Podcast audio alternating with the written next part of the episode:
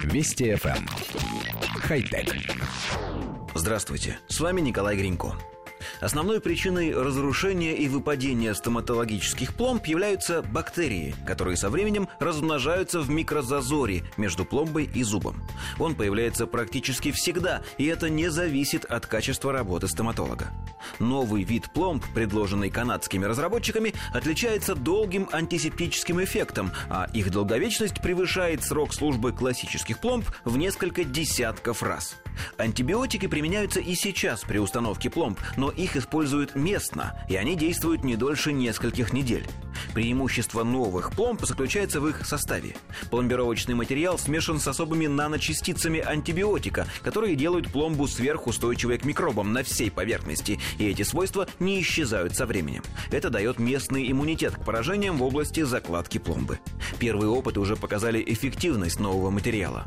По словам одного из авторов работы, им удалось найти такую комбинацию лекарств и микроскопических наночастиц, которая содержала бы в себе количество веществ, достаточное для защиты зубов на многие годы. Коллектив редакции нашей программы радостно приветствует изобретение. Человечество вот-вот пересядет на беспилотные автомобили и самолеты, построит колонию на Марсе, создаст искусственный разум и при этом никак не может победить кариес. Вообще со стоматологическими нововведениями происходит что-то странное. Едва ли не раз в полгода нас обнадеживают последними разработками. Помнится, одно из самых впечатляющих сообщений было о том, что всем нам вот-вот начнут выращивать новые зубы взамен утерянных из стволовых клеток.